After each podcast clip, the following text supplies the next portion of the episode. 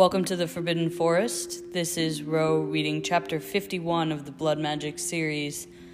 Can't have you falling for me just yet.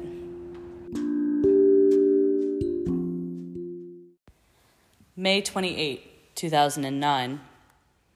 The moon was still hanging on to the western horizon when Harry was pulled from a restless fit of dreams, fantasies, and images that spilled over from his unconscious mind to his half awakeful state. The sheets were pulled, twisted, and clumped about his ankles. Pillows lay on the floor, and he had disrobed in his sleep down to his pants. Harry groaned into the soft sheets below him. He was sweating, and his skin was on fire. He rolled onto his back and kicked the tangle of sheets from his feet, laying his right hand across his stomach, fingertips just below his navel. Draped across the dark trail of hair that bisected his abdomen, feeling each deep breath, concentrating on each slow, though unsteady, inhale. His left came up to rub across his face, pushing his hair away from his dampened forehead. He was breathing heavily, despite having been asleep, and he was fighting to regain some composure. It wasn't that the night was particularly warm. In fact, a cool breeze from the open window belied a rather cold summer evening.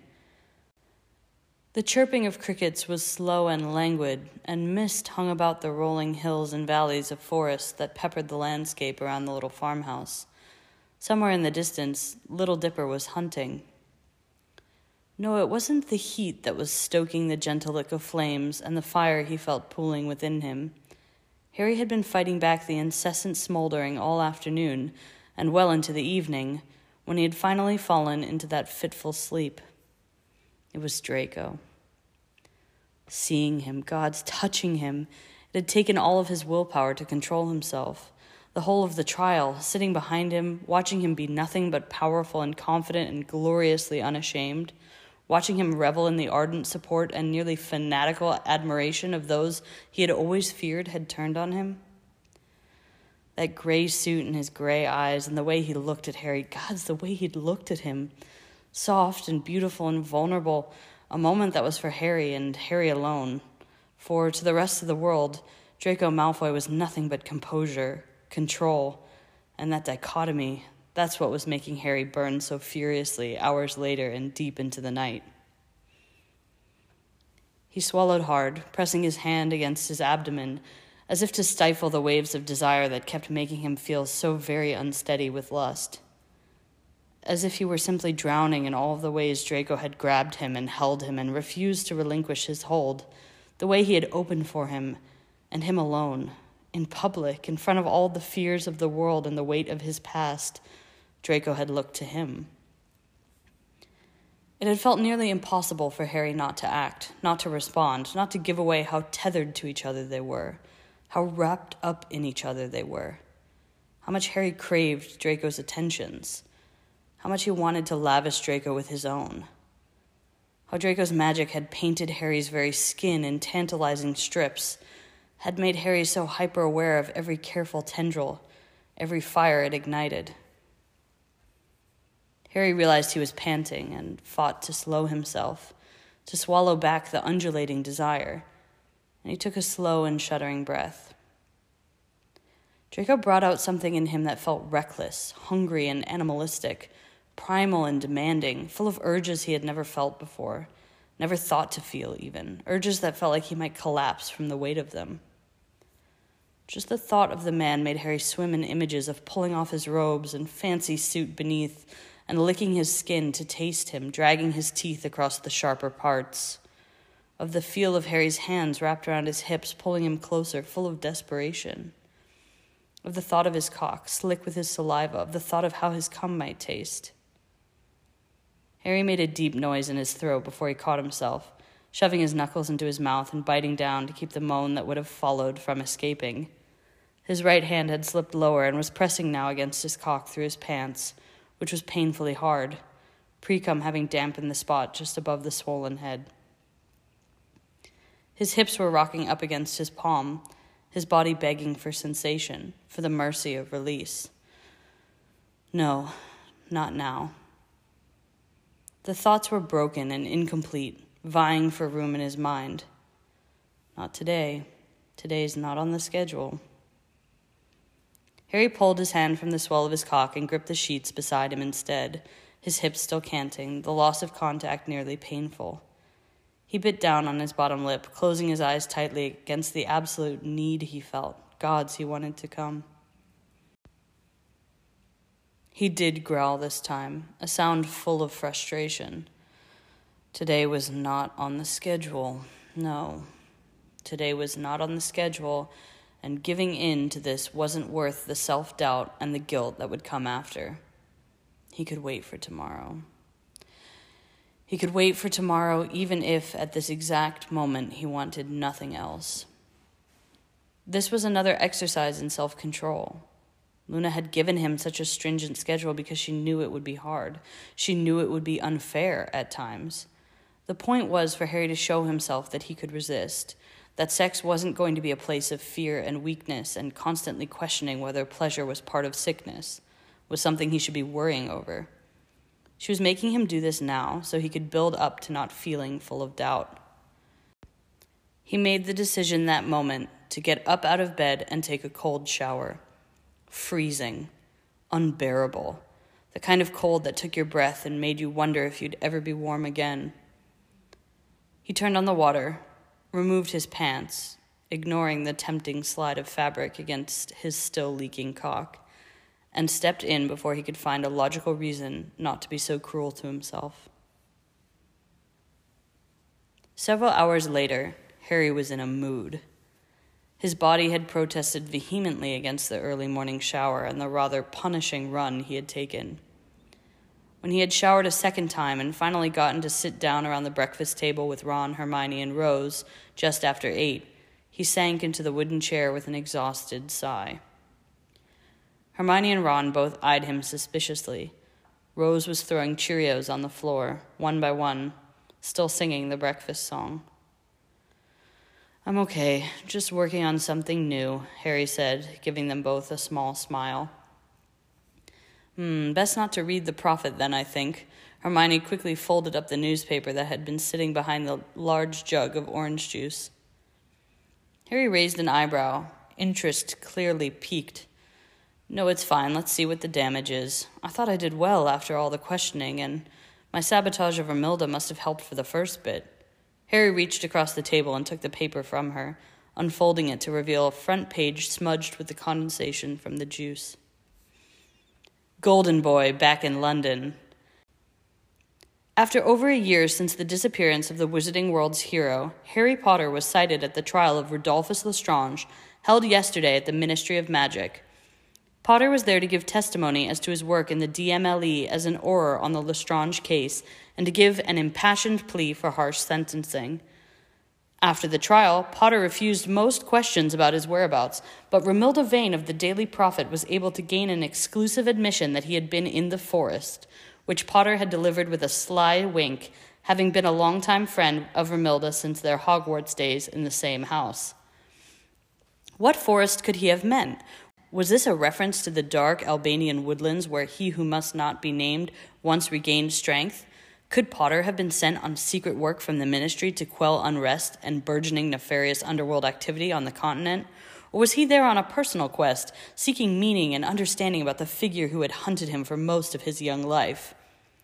Justin Finch Fletchley, junior undersecretary to the Minister of Magic, let slip that he was shocked at Potter's appearance, having recalled a gaunt, harrowed, and rather unsteady visage just before Potter had disappeared last year, completely different from the healthy, confident, and rather fetching man who appeared in court yesterday, very dapper in a dark gray ensemble and austere black robes. Was Potter ill and taking time off to regain his health and not on ministry business at all? This would explain the dramatic and secretive way he had vanished and why he had not returned to the DMLE and had since quit his post as one of Robards' top Aurors, but would not explain the very enigmatic clue of the forest. Efforts to uncover an establishment or health facility that went by the name of the forest were unsuccessful. Readers may recall that last year we ran a whole month of theories as to why, where, and how Potter had disappeared Highlights included Potter's devastating breakup with Megan Rexford of the Wimborne Wasps being the cause of his flight from the public eye, as well as theories around his deteriorating mental health and a stint in St. Mungo's Janus Thickey ward, neither of which were verifiable at the time, with Megan Rexford declining any comment at all, and the staff of St. Mungo's remaining characteristically uncooperative with the prophet's request for commentary. Our most popular theory was that Potter was injured irreparably in the line of duty, perhaps being bitten by a werewolf and forced to take a leave of absence. At the end of the day, this writer remains thankful that Potter has reappeared at all, looking charmingly handsome and still without a ring on his finger. It seems there remains hope for us ladies out there. Harry snorted in amusement, rolling his eyes. Romilda Vane really was as vapid as ever. The idea that she and other women in the wizarding world should remain hopeful for his affection was beyond laughable. Not only was he very much gay, but he remained more than a little obsessed with the same man who had captivated his attention for the last decade, one Draco Lucius Malfoy. The photo that accompanied the article was of him in the witness box, leaning back against the bench with one arm up over the backing. He looked relaxed and at ease, it was while he was trying to pretend he wasn't thinking about pulling Draco down onto his lap and kissing him senseless. Thinking of Draco, though trying to school his thoughts away from all the heretical fun he wanted to have with him, Harry flipped to the third page of the paper to find a little column on the trial, written by none other than Dennis Creevey. It was kind, supportive, and very fair, roundly condemning Lestrange and uplifting those who had spoken against him as well as those who had hissed their dissent from the spectator stands. It applauded the witnesses without throwing the details of their testimony on display for the masses to consume, respectful and poignant. The article ended with information for those who were still struggling after the war signs and symptoms of PTSD, issues of addiction, what constitutes sexual violence, then where to get help, even how to help loved ones, and the like. It was wonderfully done and brightened Harry's mood considerably. Dennis was a gem of a man, and how much he cared for others was evident on the page. He looked up from the paper to Ron, peeking over the most recent quibbler, and Hermione's waiting gazes. Rose remained oblivious, now pointing her spoon at her mother and pretending to cast spells, babbling an attempt at the incantations. Harry gave them a small smile. Not half bad, I think. The other two seemed to let out held breaths, full of relief. It was sweet how much they cared, how much they had always cared, always trying to spare him the details, holding him like he was made of glass, ready to shatter. Hermione went back to her chia seed yogurt, and Ron sipped from his orange juice. It was nearly the same shade as his Chudley Cannon's apron, which was draped over the back of his usual chair. The cover of the Quibbler featured articles on Harry's reduction in Wrackspurts and the calming effects of herbal teas. Harry reached for some porridge and then the milk, making himself a bowl, his stomach rumbling. Expelliarmus! He snatched the spoon Rose was waving about from her hand, blowing a raspberry on her cheek as he did it, causing her to erupt into a fit of giggles, her surrogate wand easily forgotten. June 2nd, 2009. Harry, what did you have in mind? Draco. Harry looked up at Little Dipper and raised an eyebrow. He thinks he's going to play hard to get with me after all of this? Little Dipper hooted and ruffled his feathers, clearly just as frustrated. Draco, five days you've had to write me, and that's all I get? I'm not giving anything away. Say you'll come with me. Say yes and meet me at the ruined arch in South London at half twelve on Friday. There's an apparition point just west of the main archway. I promise I won't disappoint. In fact, don't even write back. I know you'll be there. You're just trying to steep me in the same nervous anticipation I know you're feeling. Oh, but Draco, you must know by now that won't work on me. I'm as sure about you as I ever was, just as I'm sure you won't be able to resist seeing me. Don't run. See you then, Harry. P.S. Wear something comfortable. Harry smirked to himself as he folded up the parchment. He knew his arrogance would have Draco rolling his eyes, but he didn't mind. Draco needed to know he wasn't tentative. And, besides, it was all true. He wasn't tentative. He had done nothing but think of all the ways he could charm Draco, could shock and surprise and delight him into being impressed with him. At the end of the day, however, what Draco really wanted was that sense of peace and security and safety. He didn't need anything flashy or over the top. No, the way to win Draco over was by showing him Harry understood him, understood everything beneath the facade. He sent the little scrap of parchment on with Little Dipper, who seemed just as pleased with himself as Harry was, hopping to the window sill and swooping out of sight. Harry leaned back in his chair still smiling to himself. June 5th, 2009. Rose, it's you and me in the kitchen today. You're in charge of making sure I don't mess this up. A certain someone is very picky and terribly discerning, and Godric, I want to impress him. Harry had gotten up with the sun, run a full 10 kilometers around the farms of the area, showered, and rushed Hermione and Ron out the door to work. And now now he was preparing lunch. Picnic lunch. Why couldn't he just be a normal person and invite someone to a restaurant for a date? Why did he have to plan this grand romantic thing that had 15 million different potential reasons to go terribly? Harry tasted the aloo gobi that lay simmering on the stove. Perfect. He had checked the weather obsessively over London the past few days. No chance of rain, light breeze, just a few perfectly plush and whimsical clouds. Harry thought he might be solely responsible for the glorious June weather, with all the concentrating he had done on making sure it didn't rain. He stirred a pot of dal absent mindedly, watching Rose nibble on a potato. I'm an idiot, Rose. I fell for someone with impeccable taste. Is this what it's going to be like forever? Harry grinned at her. He wasn't really stressed, or worried, or upset that he had gone and bent himself backwards to impress Draco. He liked it. He liked that he knew he could do it. He had planned the perfect day. By eleven, Harry had packed away a slew of dishes into a neat little basket, full of naan and saffron rice and Neville's bottle of lemon and jasmine cordial. He shrunk the basket down and handed it off to Little Dipper. You know when and where, you little monster. Don't you mess this up. I'm counting on you. We can't have a lunch date without lunch. Dipper hooted and danced about the kitchen window, hopping from one foot to the other, his ear tufts waggling hilariously. Harry grinned at him. The little bird had never let him down, and he seemed nearly as excited as he was himself. The kitchen was an absolute disaster.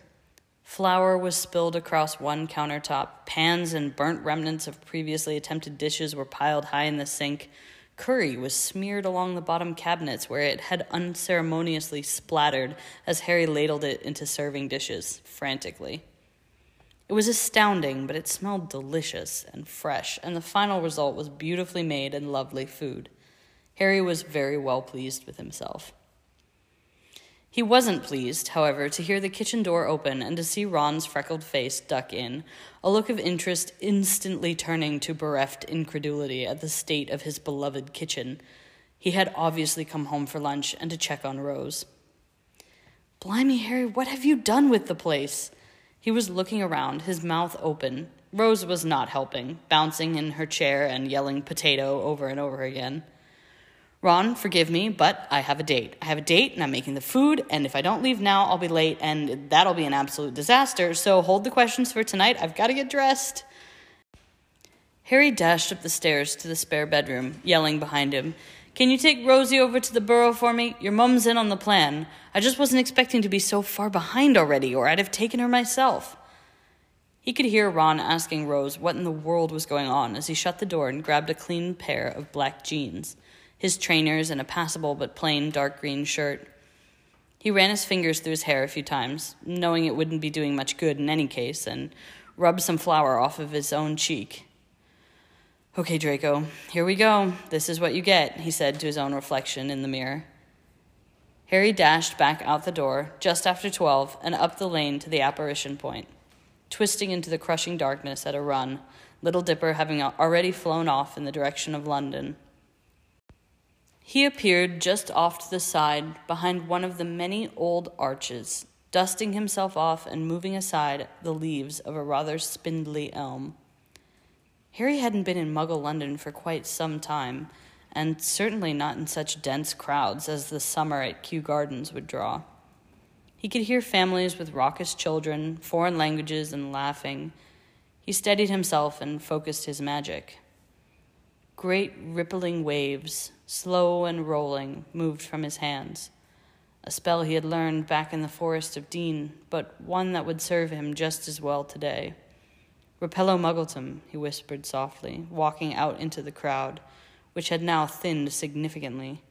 People were turning around and ambling off, remembering important issues or the idea that they had perhaps parked illegally.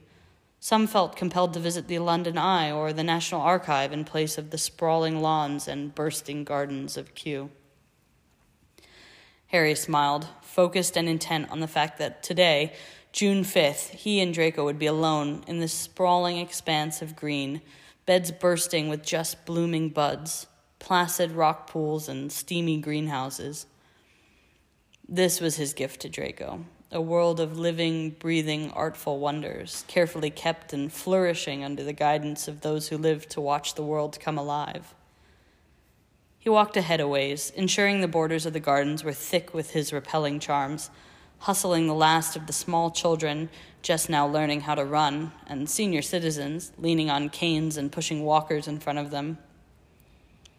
He pulled them back from the gigantic annual water lilies, grown from seed each year, and the graceful wisteria vines that delivered long clusters of bright purple flowers year after years, for centuries now, and sent them on their way. Returning to the archway, Harry took a deep breath, letting the quiet settle now punctuated only by birdsong and the rustling of the breeze in the grasses and trees. The pop of apparition made him nervous for the first time that day. Butterflies swarmed in his stomach, and he couldn't help the smile that spread across his face. Draco stumbled out of the overgrown arch to the west, and Harry couldn't help but laugh. His voice punctuated the still and quiet world of the garden. Careful, can't have you falling for me just yet. I've got a whole thing planned, Harry called to him, walking up the now empty stone lined avenue toward him. Draco dusted himself off, huffing, obviously startled and overwhelmed. He had taken Harry's advice to dress comfortably and donned chinos, for Salazar's sake. He looked sharp and attractive, as always, but Harry was more taken with the blush that had crept up his cheeks and threatened to cover his neck. Harry held out his hand. Come on then, I've got so much to show you. Draco reached out and took it, though it almost seemed like he wanted to refuse. Where is this? Where are we? he said, after a moment's silence, gazing around at the tree lined expanse, otherwise empty save for themselves. This is Kew Gardens. It's a muggle garden, tended by the City of London. People come here to view plants from all over the world and connect with nature, to get away from the big city life. Harry was smiling, gesticulating with his hand that wasn't interlaced with Draco's. The other man's palm was a bit sweaty, and Harry could feel how nervous his magic was. But he wasn't put off by it. Draco was Draco, nerves and sweat and all. And Harry just launched into a speech about the history of the garden, the size, the number of plants, how muggles had come up with new and inventive ways to create greenhouses to keep their specimens alive. He had done his research for this, He'd read up. Draco let him prattle on as they walked, his magic slowly growing against Harry's, finding its foothold, unfurling. Draco seemed mesmerized by the beds full of blooming specimens, bees happily buzzing between yellow and purple and violet petals, hydrangeas and hyacinths coating themselves in pollen before flying off again. Harry paused in his explanations to watch Draco take it all in. They'd come to the end of their avenue, and directly ahead lay a greenhouse. Well, several greenhouses, all connected, pulled together by large arches of steel and coated in hundreds of panes of glass.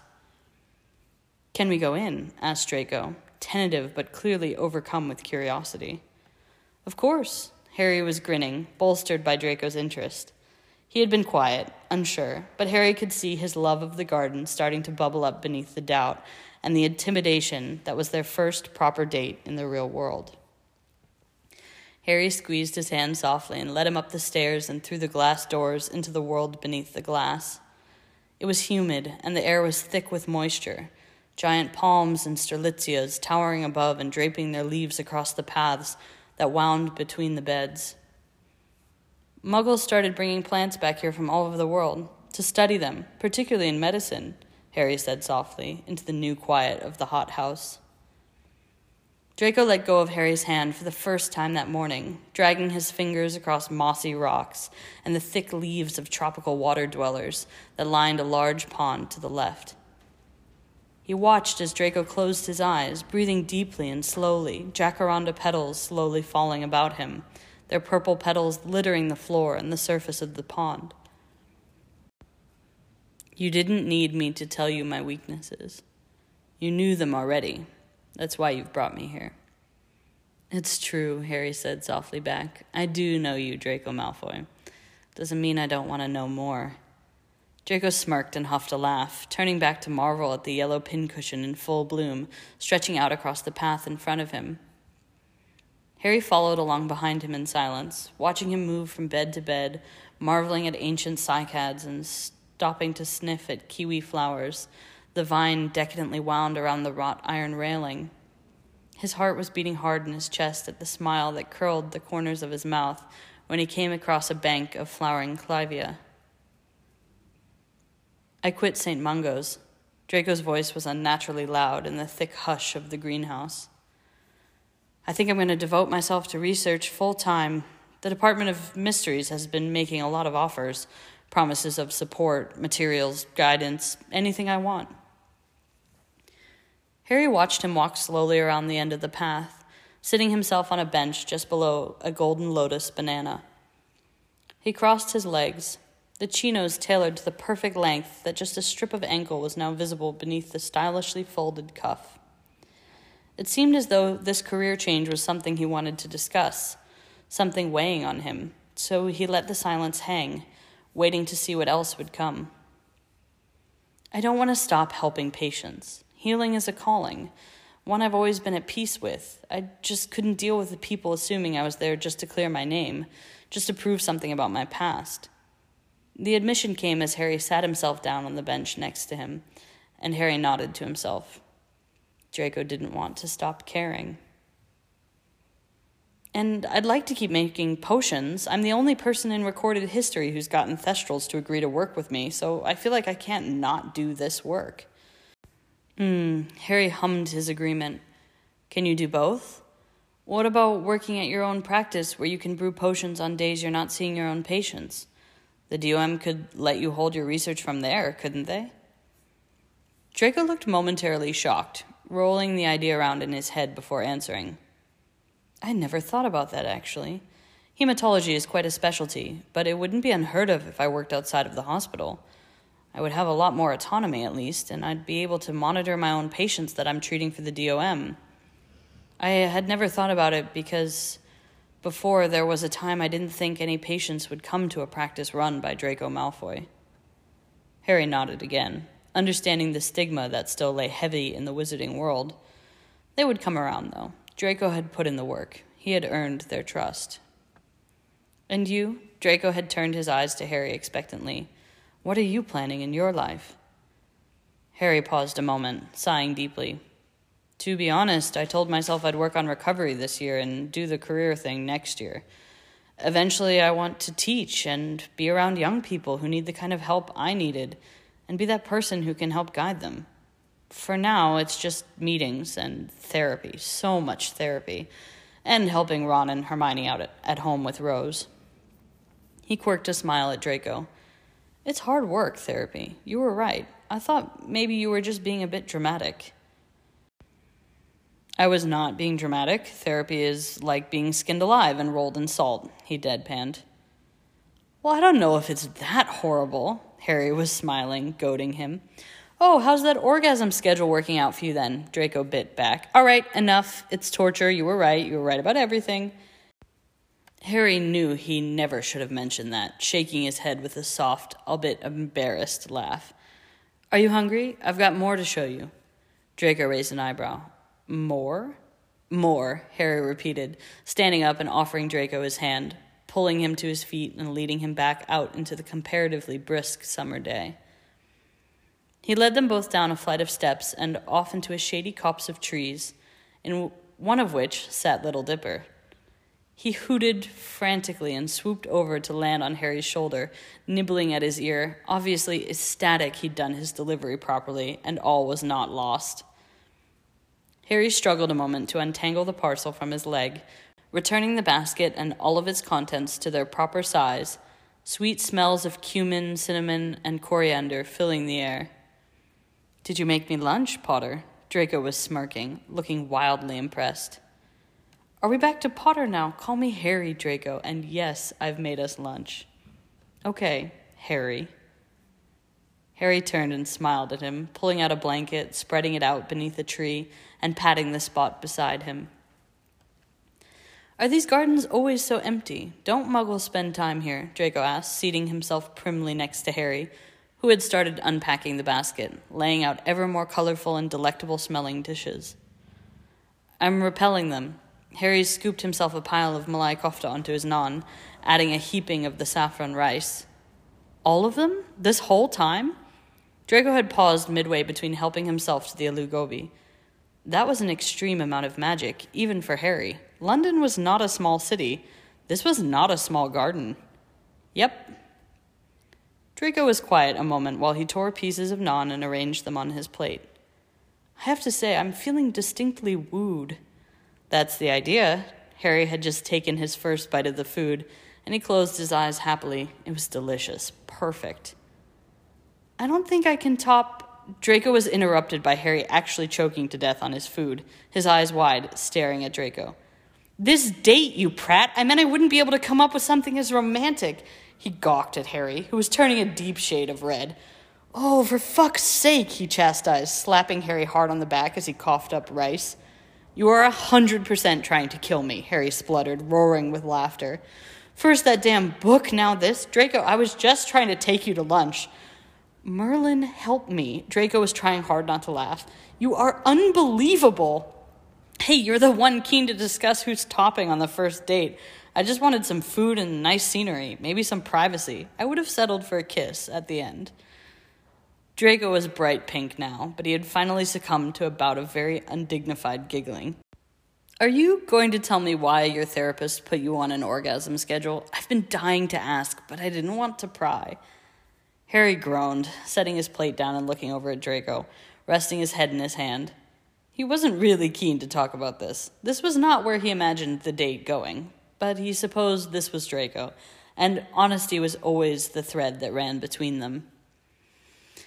It's part of my recovery, like a test, to make sure I still feel in control of parts of me, particularly the parts that like pleasure. He sighed heavily, shrugging. I don't think it'll be for long, just for now, while I was working on some things. He looked away and out across the expanses of lawn dotted with trees. In the distance, he spotted his thestral, rolling in a singular dusty patch beneath an old elm. I'm doing it, but it's making me a bit mental. It's certainly made me a little more intimidated by my modest efforts to court you. I keep thinking I'm going too fast or not fast enough, or wondering if you're expecting me to be someone I can't be. He was thinking back to the night in the forest, the last time they had been together, alone. He could feel the sadness creeping into his voice, the way his magic pulled at him, a sense of longing. Harry, I know you too. I know what mistakes I've made with you. I'm not here because I expect you to be someone you're not. I'm here to start again. Because what we had was important, it was real. You were right. We weren't ready. Not yet. Not then. Harry was watching him while he spoke, watching the way he committed to each word, the way he emphasized important. His magic had crossed the gap between them, and Harry felt the gentle lapping warmth against his skin, the honesty there, the truth. I think I'm ready. Not for everything, just maybe for something, Harry said, looking up into Draco's gray eyes. His blond hair was a mess from the humidity in the greenhouse, his shirt rumpled. He was beautifully disastrous, his posh exterior nothing but a memory of the man in front of him. Harry wanted to unravel him, to see him come apart in his hands, Tell me what you're ready for, Draco said, meeting his gaze. His face was flushed. Their food lay forgotten. Harry's Thestral was loping across the far lawn to greet Volemy, who had appeared in a thick bed of lavender, dust trailing out behind him. And Harry was smiling in his mischievous way, his eyes bright and eager. I want to kiss you, Draco. I want to kiss you properly, like you're meant to be kissed. Like I've been dying to kiss you for months now, maybe even years. Show me. And Harry closed the gap between them, the smile still broad on his face, pausing just before their lips met.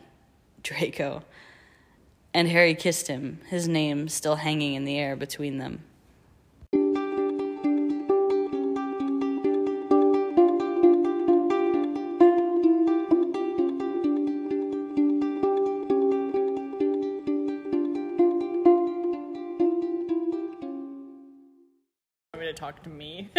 Yeah, well, I feel like it's your turn to do that. what? I don't know, I just struggled so much reading that. I, I can't be insightful. That's fine. We don't need to be insightful. I can just talk about how much I love their date Okay, go ahead. because I love it and it's wonderful and it's super romantic. And he makes him lunch Yeah. and he repels all of the muggles in Kew Gardens. like ridiculous amount Powerful, of magic. Yeah, and Draco's just there sweating like, yeah, that's hot. Yeah. Yeah, he is. I love in the beginning, um, like both before he's like torturing himself with a cold shower and going for a run when he's having um, when he's thinking about Draco and talking about um, how he feels about him and all of the attraction that he feels. I don't think you once described a physical trait about Draco at No, all in yeah. the entire description, and I love it so much. Yeah, I didn't even think of that. But I think that's very much how they how they are. Um like there's so much more to each other than like their physical attraction. no, definitely. Yeah. And I mean obviously like it's sort of the fandom has has mostly written them as like extremely attractive. And they are. I Yeah. mean they are. But I I think that's sort of secondary to the story we wrote. Yeah, definitely. It's very much about who they are. yeah, absolutely. how fascinating and and enrapturing that is to them, each of Mm. Yeah. them. I totally agree, and I really enjoy that a lot because I feel like, um, yeah, it's just one of those things. I know from like my personal like experiences and stuff like that. Like people get so caught up with like how things look mm-hmm. a certain way, mm-hmm. and like for myself, that's almost like never been a consideration in attraction. At yeah, all. yeah, definitely. I think uh, I could probably say the same. Like not not attraction, but like love. Mm. I think there's such a decided difference between just passing and looking at something and thinking like, oh, that's aesthetically pleasing, Mm, versus like this, you know, you keep me up at night thinking Mm. Yeah. about you. You know, like Yeah. that. That's a kind of feeling that isn't necessarily the same. And Yeah. obviously, attraction plays a part in it, Mm, but it's so much more. Yeah, and how attraction can be like hugely amplified by um,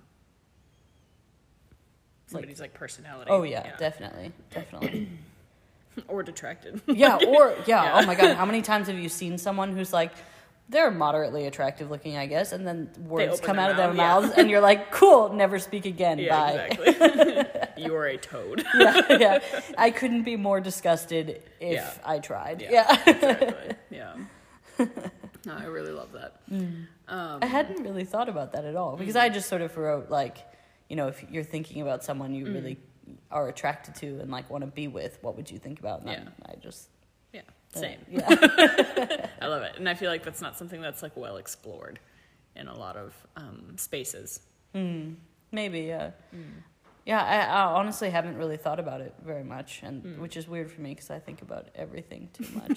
So Think about everything. this was just one of Same. those things. it's, where o- it's okay. Wherever you like miss, I'll just overthink it for you. oh, perfect. Right, exactly. Like perfectly marrying each side of this. Excellent. Yeah. So together, we're one overcritical adult, Sort of. kind of. With a lot of existential dread. Yeah, exactly. Um, and he is sticking to his orgasm schedule.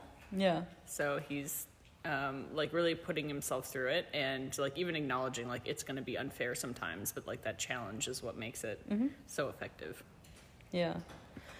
Yeah, sort of same old, same old, just like a snapshot of him dealing with the whole concept. Mm. Yeah. And the whole concept of like, like self moderating, I guess.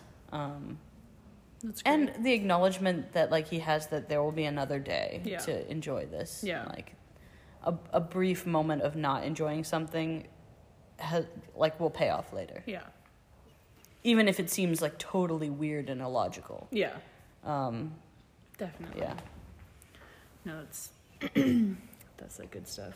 Yeah. Um, and then their date is very sweet, and um, I love that Draco acknowledges like, "Damn, you do know my secrets. You're, gonna- you're gonna get me with plants." yeah, that was also about you. yeah, that's how you win me over. Indian know. food and plants. I like, I am a simple creature. Yeah. Well, maybe um, I kind of like the comparison of like externally seems incredibly complex and you know even this idea that it's overwhelming for people to try and date or woo Yeah. or whatever someone who has the kind of baggage like this Draco has and the Yeah. kind of history and he seems like a very complicated person with a Mm. lot of needs and actually it's just safety and Yeah. Kindness. That's great. I mean, even the fact that Draco like ignores his letter, like Uh-huh, like to come on the date because he's just like sweating about the idea of actually seeing him again. And Yeah. And Harry's like, no, no, no, don't even reply. I don't Um, Yeah. need your reply. yeah, exactly. I know You'll be there. You'll be there. Can't resist this. Draco's like, God damn it, he's right. He's right, and I don't have to reply. Mm. Uh, mm, gets me on such a deep level. Yeah, no, this whole part was just about you. Yeah. Yeah, yeah. I'll see you there. I'll bring the food. That's all I need. Um, yeah, no, it's great. I love it. Um, and like, I love when Ron comes in and is like, "What the fuck?" Yeah. Poor Ron. yeah, and I love the idea that like Harry's got it sorted with Miss Weasley. Like, Yeah, yeah, yeah. Molly knows. Yeah, right? She's just watching Rosie for me. And the idea that I just sort of like wanted to pepper in that like he's just been re-enfolded into Yeah. the whole Weasley thing. yeah, with like no problems. No, no, yeah, no. exactly. No, just like I feel like. Molly would like not question him at all. Just be like, "Oh, "Okay, you're back. Good. Yeah, right? you need a sweater." Yeah, you need feeding. exactly. Even though he looks so much better than he yeah, did, like exactly. still needs feeding. Yeah. Yeah. No, I love that so much. Mm. It's really great. Yeah. And then we get like the snapshot that Draco, you know, is talking about how he quit work. Yep. And he's thinking about working with the DOM full time. Yep. And then Harry gives him the idea like, why can't you do both? Mm-hmm. Why can't you also research and just have your own practice? Yeah, I, I sort of didn't intentionally Mm. do this thing where like Harry is sort of it's almost like he problem solves for him, but the way he problem sol- solves for him is just by like looking at him and going, "You are capable of everything you want to do. Yeah. You don't need anyone else Yeah. structuring your life for you or structuring your career. You can do it on your own." Yeah. Um, and Which then- ironically is exactly what you've been telling me for like seven years. I know, just like this chapter really came really organically. yeah. Because it's, it's just our relationship. Yeah. I Yeah. really I didn't think much about this at all. It was just like you do you, buddy. yeah, exactly. And also like creating the space for Draco to have a conversation like Yeah. that. And and Instead I- of like flailing internally about everything. yeah, but even with his friends, like he's I think he feels quite overwhelmed Mm, by like, you know, just discussing everything. And with Harry Harry, the whole point of this date is like like I said, safety, privacy, Mm. like this sense of like calm serenity and just like a place for Draco Yeah. that's like curated for him. Yeah. And and So then nice. yeah, that's where he can ask and Yeah. talk about these sorts of things that have been weighing on him Yeah. obviously and he he's worried about. Um, and Harry just sort of like provides that Yeah. um, you know. And Good he date. doesn't even ask. He just waits for Draco to say Yeah. things. Yeah. And I, rereading it now, like I again, I wrote it without thinking. Like I wrote it just like how I would Yeah, yeah, have- be on a date, I guess. Um, except for the end, or no, it was at the beginning of your next chapter. That's the beginning of my next Oh, chapter, okay. 'Cause I which we'll talk about when we when I read it. Yeah, Yeah. we had to rewrite that many times. Well, so anyway, I just wrote it the way that I would, Yeah. you know, whatever. And reading it now, I realized how much I wrote about Harry just watching him. yeah, and just waiting for him and like all of his focus is on him and he's Yeah. he's in this amazing beautiful place Yeah. right but he's not looking at anything else and he's not engaging in anything else his entire like his whole everything is Yeah. just about curating something Yeah. for Draco and Yeah. like w- watching him experience it Mhm. and like watching his enjoyment of it Yeah. and I really I was like that's That's it. me to a T Yeah. That's that shit. yeah yeah Yeah, like what a good way to model an excellent date. That's how you fucking do it. Yeah, and but it still feels very equal, Mm. and I think also that's why they end up kissing. Mm. It's, it's sort of like how we built this space that made it possible for them to move from horrible, embarrassing Mm-hmm. flailing into something not. Yeah. Yeah, exactly. into something like normal and healthy, and Yeah. like they both are on equal footing and Yeah. both feel capable of moving forward. Yeah. Um, That's great. is by building this Yeah. safety and Mhm. you know respect Yeah. and you know mutual Understanding. yeah And their thestrals are there. Mhm. Just chilling. in the background Oh, it's so precious. The Harry's thestral just like rolling in Yeah. the dirt like yeah the outside exactly. I think I- whenever I talk about the thestral, my dog just shows up like, "Hi." oh yeah she's Hi, it's me. under the table Yeah. right now I am also a thestral. yeah Yeah. Um, and yeah, so then they have their first kiss, yeah and then it ends. hmm That little cliffhanger, you and your fucking cliffhangers. that is Torturous. trademark Yeah, me. no, It's like do I- tension, tension, I will ratchet up the tension and then I will give it to you Yeah. to deal with. And then here I am frantically trying to like compartmentalize it and fix it. But it doesn't need fixing. I know, but that's just my personality. I know. Yeah. Well, I think it's more about anxiety than personality. that is my personality. We're uncovering a lot. Yeah, no, definitely. Yeah, I think that is something I do in response to you. Mm-hmm. But also I do it. Yeah, no, you just. I think you just enjoy it. Like ninety-seven percent sadist. You did not have to tell the whole world listening to this podcast that like I, the, one, like the four people. listening. I mean, I desperately love those four listeners. Oh my god. Okay. So I just mostly think this is us yelling into the void. no, it is. That's what makes It's it so great. easy to record. yeah, exactly. No shame. no one will hear this anyway. It's just us talking. That's how we ended up recording an hour discussion. Yeah, day, yeah, exactly. No, but what I was trying to say was that I think I just that's what I enjoy about writing is exploring this like the idea of tension. Mm. Um, and tension can come from so many different. I mean, in the Wolf Star, I write it completely differently. Yeah. Um, and this Definitely. this fic, I wrote it differently in different ways. Mm. Um, and actually, ironically, I think the chapter where I solve my own tension or like try and Mm-hmm. reconcile everything is the dragon chapter. That's hilarious. Which you create tension in a very weird way. But then I resolve it.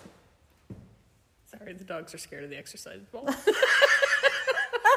You know like, you- what is this? You know when you were talking about Yeah. her being under the table, like I watched her. She went to go look at you, and she smacked her face in the metal bar. I love her so much. She's so she fucking so weird. precious. She's woolly me. she is. Just like a little, Little- packaged yeah, version, little no wings. Harbinger of death with Yeah. no wings. God, I love it. Oh, mine's rolling. Yeah. No, he's- Uh, he's my yeah, Thestral There we too. go. We should send uh, share a photo of Oh, them. Oh, we should. It'd be very cute. Our little thestral children. Yeah. Um, so yeah, and I think we we both like I, I I write tension, but like in a very very specific narrow way, and it's almost entirely internal. Oh, entirely. Yeah. Like, All the tension I write is like, externalized in any yeah, yeah, possible way. like pulling all of the strings of the plot into one thing. or they're they're about yeah, or they're about external forces Mm-hmm. and just like how a person interacts with those inter- external forces. And I do that repeatedly throughout this Yeah. series. And I think part of it is because I obviously you want both characters' uh, understanding of the Mm. moment. So you want both perspectives. And the way that we wrote was like me first and then you. Mm. Yeah. The way you split a moment is you split it in the middle of the tension. Yeah. because then you get both understandings of what's going on. So like th- there's a logical reason Mm-hmm, Yeah, why I do There's a method to your madness. I mean, I it's also just mad. I just also do it. yeah. Like that time I tried to You write. are like true chaotic neutral. yeah, whatever. Doesn't matter. Doesn't matter. who. Stop labeling me for everyone out there. All three people, whatever people listening. It's fine. Oh my god. It's better than chaotic evil, I guess. Yeah, you dance a fine line. You like it. yeah. I'm not- Ninety I'm not- whatever percent masochist. That's why this fucking works, okay? oh my god. Yeah, I'm not stopping you. I know. I'm in the background like, yeah. yeah, yeah, tension. what else can we do to fuck this up? Oh god, what does that say about us? Probably something along the lines of masochism and sadism. Yeah, I don't want to think too hard about that. It's fine, we don't have to. So yeah. Okay, and then I think that's it. Yeah, I think that's it. That's all of it. On to the next one. You're gonna read yours now. Yeah. Oh, after you edit this bullshit, because I took forever to read that. Yeah. I don't know what's wrong with me today. I don't know. Good luck. Thanks. I'm so glad you're the one editing everything.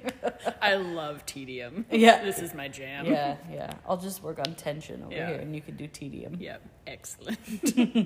Together we make one Functional, functional, adult. Yeah. Great. Beautiful. Okay, Okay. Thanks, thanks for listening, Bye, everybody. everybody.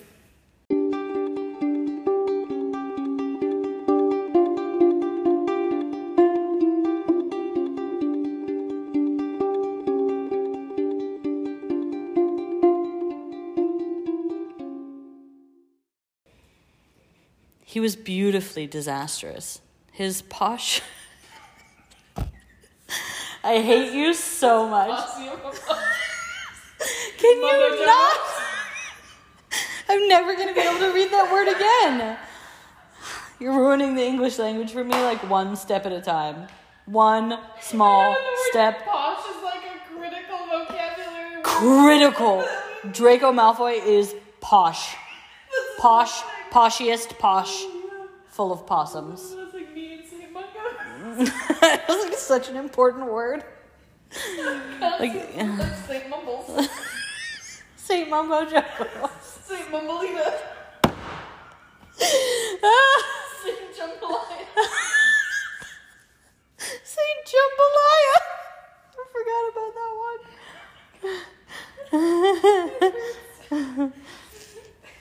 one. I have said it once, so maybe I should just use what's in this clip. What? I said it earlier. Did you? Yeah, I was gonna reread the whole thing. Yeah, but I'd have to break the clip up to get rid of everything in the middle. Yeah, I was gonna stop this now. Oh. Yeah, I'm gonna do that. I'm not reading that word again.